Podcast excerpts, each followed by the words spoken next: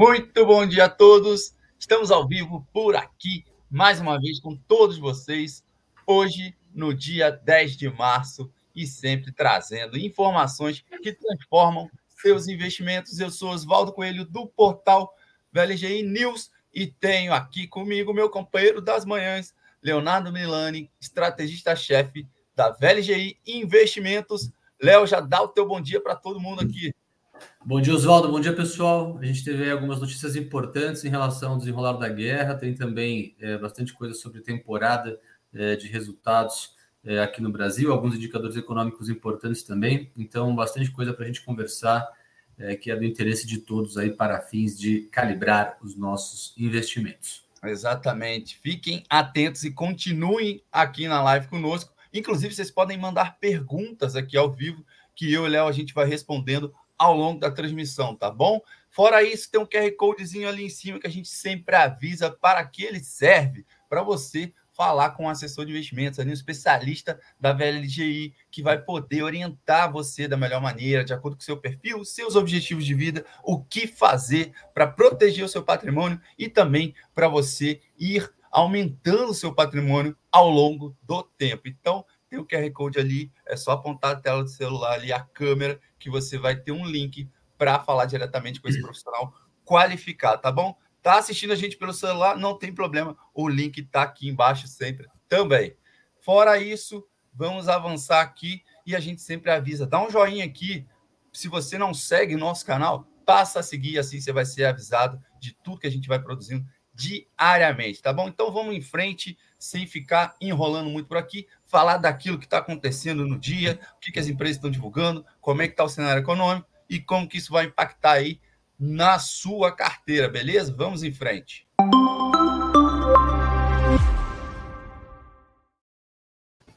Reunião entre ministros das relações exteriores de Rússia e Ucrânia termina sem acordo de cessar fogo e bolsas globais seguem com volatilidade alta, justamente por, pela continuidade da guerra lá no leste europeu. O preço do barril de petróleo, inclusive, caiu ontem após a OPEP sinalizar a possibilidade de aumento da produção. E as vendas do varejo subiram 0,8% em janeiro, acima do esperado pelo mercado aqui no Brasil, dado que saiu foi divulgado pelo IBGE agora pela manhã.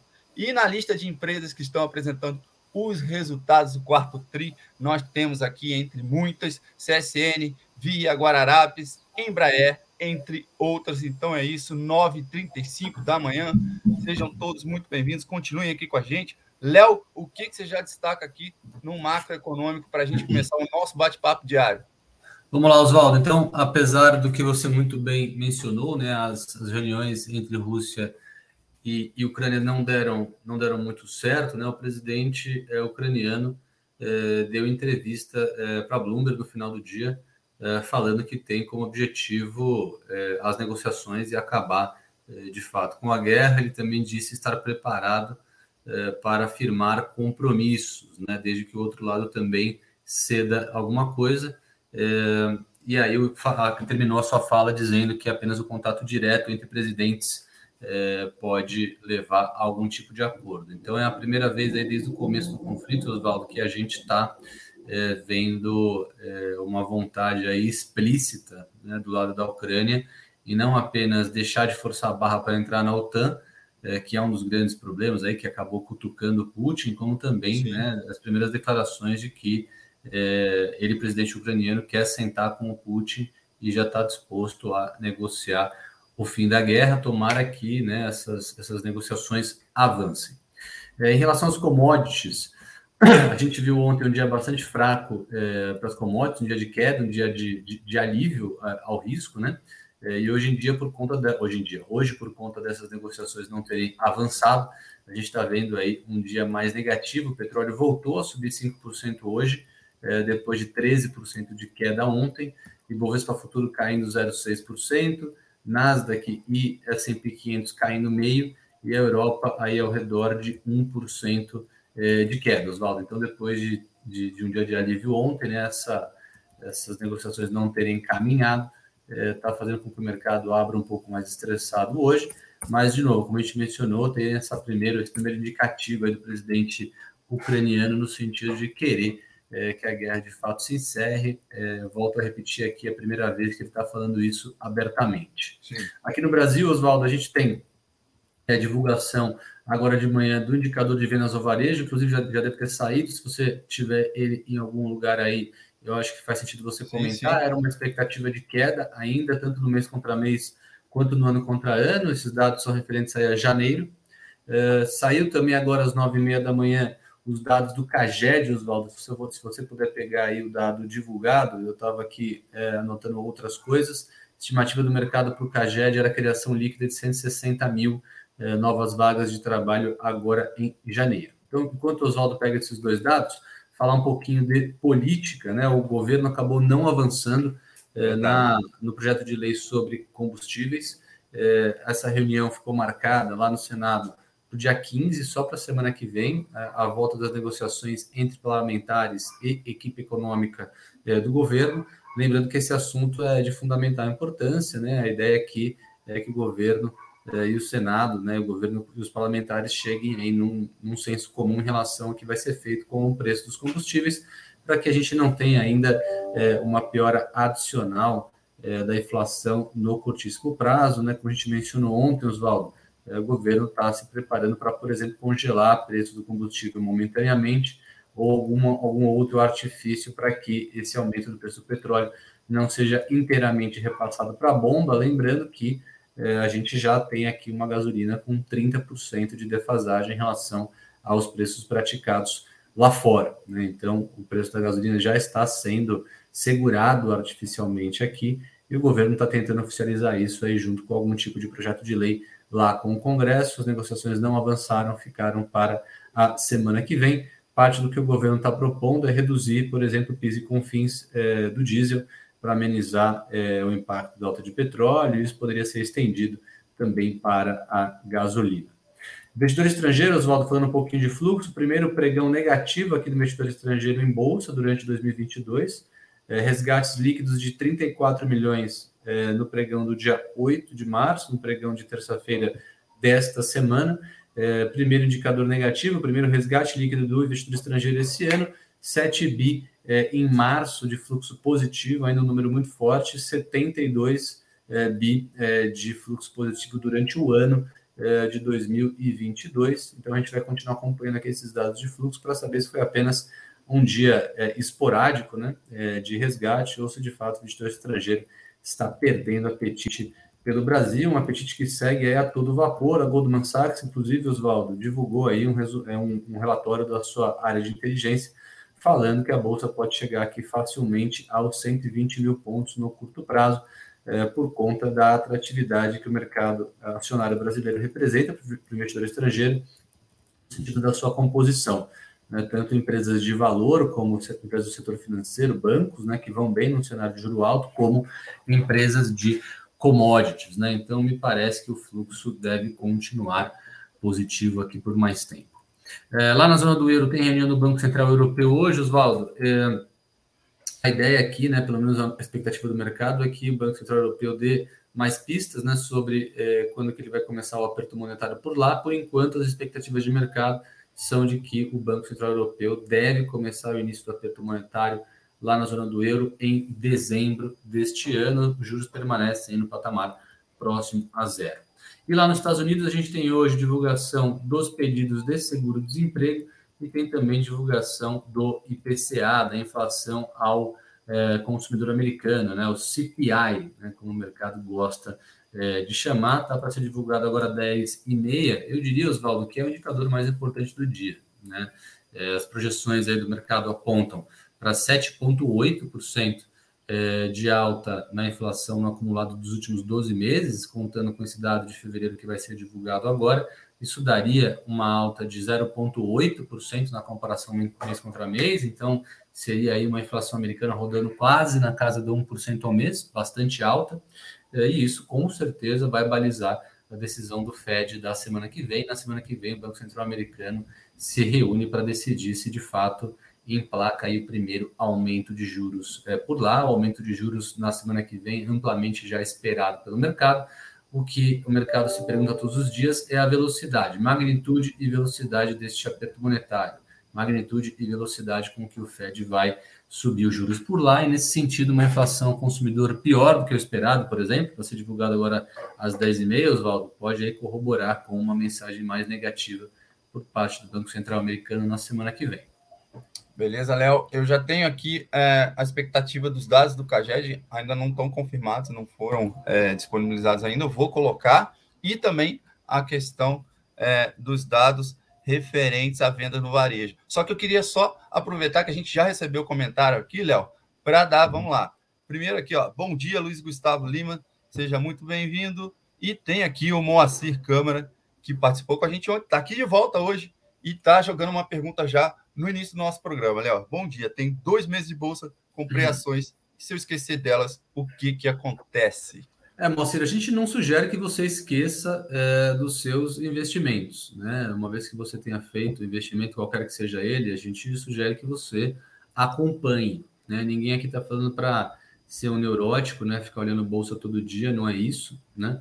Mas é muito importante que você monitore os seus investimentos, quaisquer que sejam eles, principalmente os investimentos em renda variável, é, uma vez que o cenário muda, né? O cenário macroeconômico muda, o cenário político muda e isso é, inevitavelmente exige recalibragem é, do, seu, do seu patrimônio. Então, é exatamente esse o trabalho aqui na VLGI que a gente é, desenvolve, né? É, não é nenhum demérito você não conseguir acompanhar os seus investimentos, pelo contrário, né? É, todo mundo trabalha, todo mundo tem coisa para fazer e às vezes você não é o especialista em investimentos, não é o especialista em mercado financeiro, e é exatamente esse o serviço prestado aqui pela VLGI, né? ajudar as pessoas a investir melhor de maneira fácil e simples. E parte dessa ajuda exige né, essa questão do monitoramento. Então, a gente aqui acompanha, a gente monitora pelos clientes é, o patrimônio deles, e à medida que a gente sente alguma necessidade de recalibragem, a gente entra em contato com, com os clientes, tá, Moacir? Eu acho que esse que é, o, que é o melhor caminho. Exatamente. Então, voltando aqui a parte dos dados econômicos do Brasil, a gente tem uma expectativa aqui, o CAGED entra em foco também nessa quinta-feira, após o dezembro do ano passado fechar 256 mil postos de trabalho, e aí a leitura agora para janeiro aponta aí para uma criação de pelo menos 150 mil novas vagas aí, de acordo com a mediana do mercado, tá? Então, esse é o dado que está na expectativa com relação ao CAGED. Com relação a vendas no varejo, já saiu o dado do IBGE essa manhã, e aí subiram 0,8% acima do esperado pelo mercado. Léo, é, então, comparando aí. Oi? 0,8% na comparação mês contra mês, o mercado esperava 0,3%. Exatamente. Então, dado acima do esperado.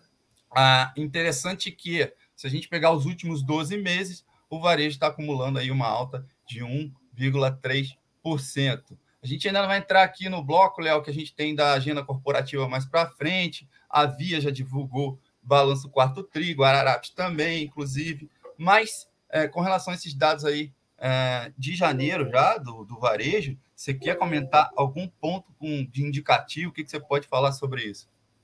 Não, os dados continuam apontando para é, fraqueza da economia, né? Infelizmente, a gente é, segue vendo um crescimento bastante tímido ainda do varejo.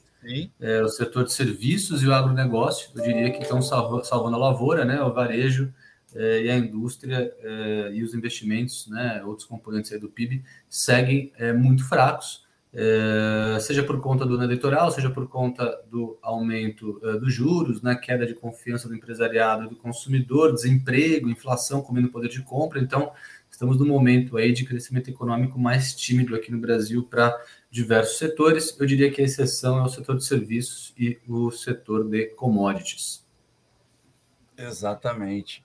É, voltando agora, então, para falar em commodities, já que você puxou o gancho aí, Léo, de commodities, eu queria colocar, a gente sempre dá uma atualizada aqui no assunto guerra, como você colocou na abertura, e aí a gente teve ontem o preço do barril de petróleo, referência para os preços da Petrobras, que já chegou perto da máxima histórica nos últimos dias. Ontem ele fez um, um movimento de queda grande aí, inclusive você já colocou que já subiu na abertura do mercado essa manhã, mas a queda de ontem ela ocorreu depois de indicações de um possível progresso ali dos Estados Unidos em incentivar uma produção de petróleo maior de outras fontes, que não lá da Rússia. Uh, o Iraque, por exemplo, anunciou que pode aumentar a produção se a OPEP pedir. Uh, Léo, temos aí também mais uma sinalização uh, dos principais produtores de petróleo do planeta de que, se a guerra na Ucrânia continuar, esses países podem atender ali, suplantar a produção que viria da Rússia. Esse foi um, um sinal também dessas economias, desses produtores, né, Léo? É, também foi um sinal, né? É, depender da OPEP, depender dos árabes, né? Depender da Venezuela, né?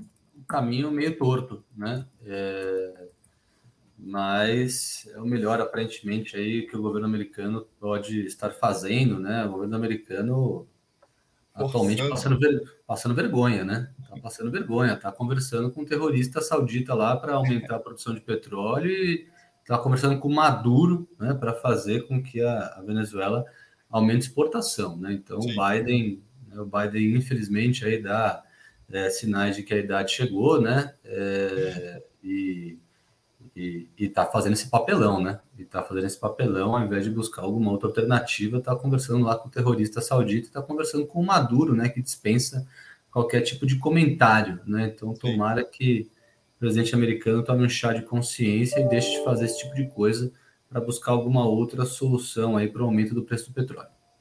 Biden, que tem sido criticado aí é, por vários analistas desde o início, até antes da guerra, pelo um posicionamento ali considerado por muitos é, não, não tão forte frente ao Putin, né? Então é, segue esse olhar da maior potência do planeta que não, teria, não estaria, segundo alguns analistas, respondendo à altura, como o Léo colocou aqui agora. Léo, 9h48 da manhã, eu queria abrir um espacinho aqui, antes da gente entrar na parte das empresas, para a gente comentar, para você falar do programa que a gente subiu ontem aqui no nosso canal no YouTube, um programa bem bacana aí, mais educacional do VLG School. E aí nessa edição a gente tentou aí responder algumas perguntas como o que fazer para a inflação ali não correr o poder de compra, para o seu dinheiro continuar rendendo, é, que tipo de estratégia financeira pode ser usada para se proteger nesse cenário que a gente está falando aí de inflação, de subida, de balanço de preço para um lado, para o outro, petróleo,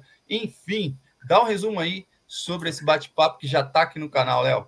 É, a ideia desse, desse conteúdo educacional, Oswaldo, foi mostrar para as pessoas né, a importância da gente ter a diferença é, bem clara na nossa cabeça entre o conceito de renda nominal, performance nominal, e renda, performance real. Né, a diferença de rendimentos nominais e rendimentos reais. Né? Rendimentos reais são aqueles que são adicionais ao comportamento da inflação, e o rendimento nominal não. Né? Então, exemplo eu vou lá e abro a minha carteira de investimentos e vejo que naquele período específico, naquele mês, naquele ano, meu patrimônio cresceu 10%. E fecho lá o computador, fecho a minha carteira e, e vou fazer outra coisa, vou assistir televisão e fico super feliz né, em relação a esse resultado.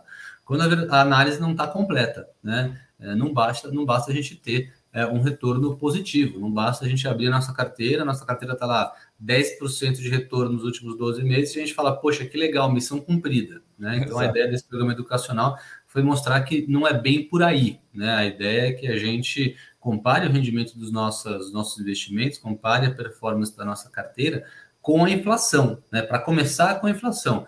O rendimento da nossa carteira superou a inflação? Superou em quantos por cento? Então, esse, esse tamanho da superação em relação à inflação, né? Rendeu inflação mais alguma coisa. Esse mais alguma coisa, o que rende acima da inflação, é esse ganho real. Né? Então, de nada adianta é, a nossa carteira render 10% em 12 meses e a inflação nesse mesmo período de 12 meses ter sido 15%.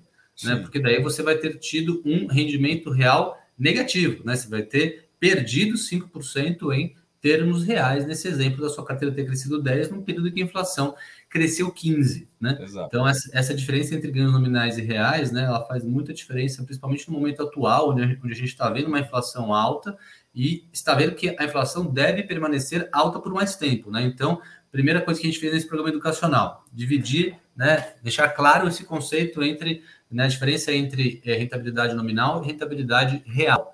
E o passo dois que a gente desenvolveu lá no programa, né, Oswaldo, lá no conteúdo educacional, foi é, quais são as alternativas de investimento que a gente tem para tentar alcançar esses ganhos acima de, da inflação, para tentar alcançar esse retorno real positivo, né? De maneira consistente ao longo do tempo, não é só um mês, uma semana, um trade de curto prazo, não é isso, né? Como é que eu me preparo estrategicamente, pensando em alocação, né? Como é que eu faço a alocação do meu patrimônio, é, pensando em ter ganhos consistentes acima da inflação? E aí a gente dá diversas alternativas interessantes lá de investimento para é, os investidores refletirem em relação a, poxa, tenho isso na minha carteira ou não? Né? Uhum. Tenho suficiente PCA mais na minha carteira? Tenho uma posição dolarizada suficiente? Já tenho commodities? Então a gente dá diversas alternativas lá de investimento que na nossa cabeça devem é, trazer ganhos superiores aí à inflação ao longo dos próximos anos. Isso aí. E aí, o link já está aqui embaixo, então assistam esse programa e vocês vão entender ali como que é essa diferença que o Léo estava explicando do ganho nominal para o ganho real. E aí vocês vão começar a fazer uma montagem ali, montar a sua carteira, é, cada vez mais pensando na questão do ganho real, que é o que o Léo está apontando. 9h53 da manhã. Vamos entrar aqui no bloco da agenda corporativa, que tem Vamos bastante lá. coisa saindo, Léo.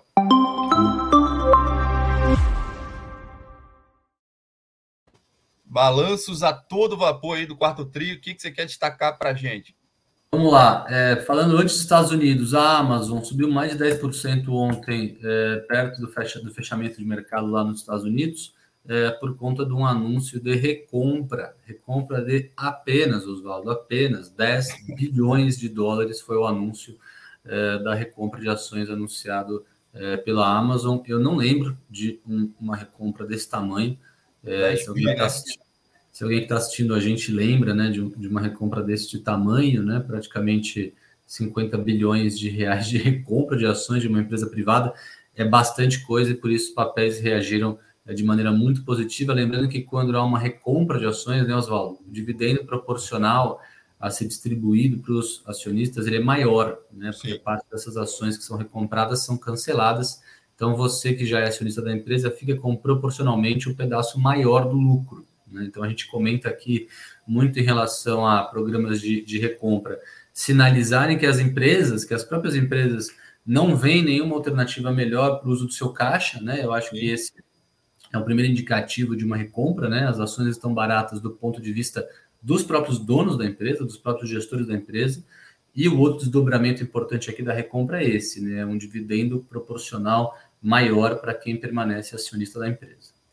Aqui no Brasil, Oswaldo, a gente teve notícia relevante aqui do governo do Rio de Janeiro e da Nasdaq conversando sobre eh, a criação de uma bolsa lá no Rio de Janeiro focada em, em negociação de crédito de carbono. É verdade. Bastante interessante aqui, o mercado que a gente aqui na VLG gosta muito, tem instrumentos para a gente surfar a alta do crédito de carbono. Vários clientes nossos aqui já estão alocados nesse ativo que vem subindo nos últimos anos e muito provavelmente deve continuar se valorizando com é, essa nova mudança né, na matriz é, energética do, do país, né, do país, do país e do mundo, né, Oswaldo? O mundo está migrando para um consumo é, mais limpo, é, e mais responsável né, de, de, de energia, isso está levando aos créditos de carbono se valorizarem, ganharem liquidez e se valorizarem. Então, a gente já tem instrumentos, são ETFs de crédito de carbono, a gente já tem esse instrumento aqui na VLGI para poder alocar uma parte do patrimônio dos clientes. Vale a pena para quem tiver interesse mandar uma mensagem para a gente. É, falando de resultados de empresa, Via Varejo divulgou o lucro líquido 73% menor, é, na comparação ano contra ano. É, me parece que o mercado não vai dar atenção para esse número, Oswaldo. Esse número é muito poluído é, por ajuste contábil e provisões. Me parece aqui que o, o, número que o mercado vai dar mais atenção é o crescimento do lucro operacional, o crescimento do Lagida foi de 17% na comparação ano contra ano, crescimento de 17% na comparação ano contra ano, o que é um número ok, né? não é um número péssimo, também não é um número excelente, ações da Via Varejo estão precificando o final do mundo, né? É, então, me parece aqui um resultado, é, é, no mínimo, ok. Né? É, claro que a gente tem aí, olhando para frente, um cenário complicado para o varejo, complicado para o consumo, né? É, mas ações da Via Varejo me parecem excessivamente descontadas. É, além disso, a Natura divulgou um resultado bem acima do esperado. Eu acho que o principal destaque da temporada de resultados de hoje foi o resultado da Natura é, alta do lucro é, de 300% na comparação ano contra ano, então o lucro, o lucro quadruplicou é, na comparação no contra ano e o lucro operacional com crescimento de 20% na comparação no contra ano, bem acima do esperado.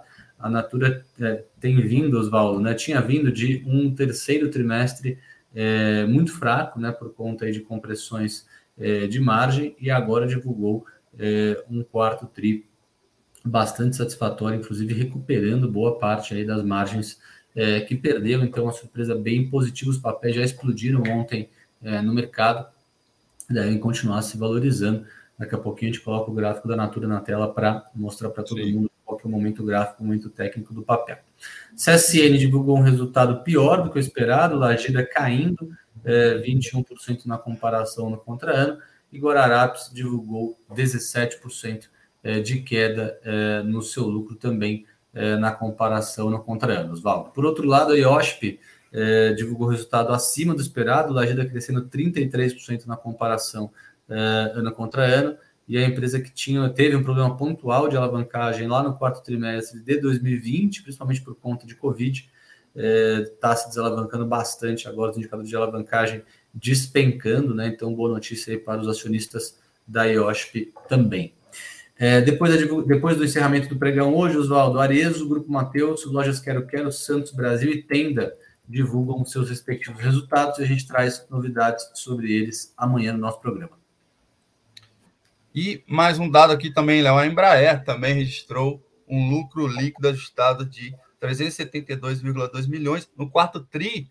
Qual é a informação importante aqui? Que ela reverteu um prejuízo de 70, mais 70 milhões no comparando aí com o quarto trimestre de 2020. Então, no quarto trimestre de 2020, ela teve um prejuízo de 70 milhões e aí, no quarto trimestre do ano passado, ela teve um lucro líquido ajustado de mais 372 milhões, um dado positivo também para o caso dos acionistas da Embraer. É, seguindo em frente, Léo, a gente tem aqui é, aquele momento gráfico, você já jogou aqui para quem está acompanhando a gente, continuem aqui com a gente, a gente vai mostrar agora na tela o caso da Natura aí, que é o exemplo que o Léo vai destacar hoje.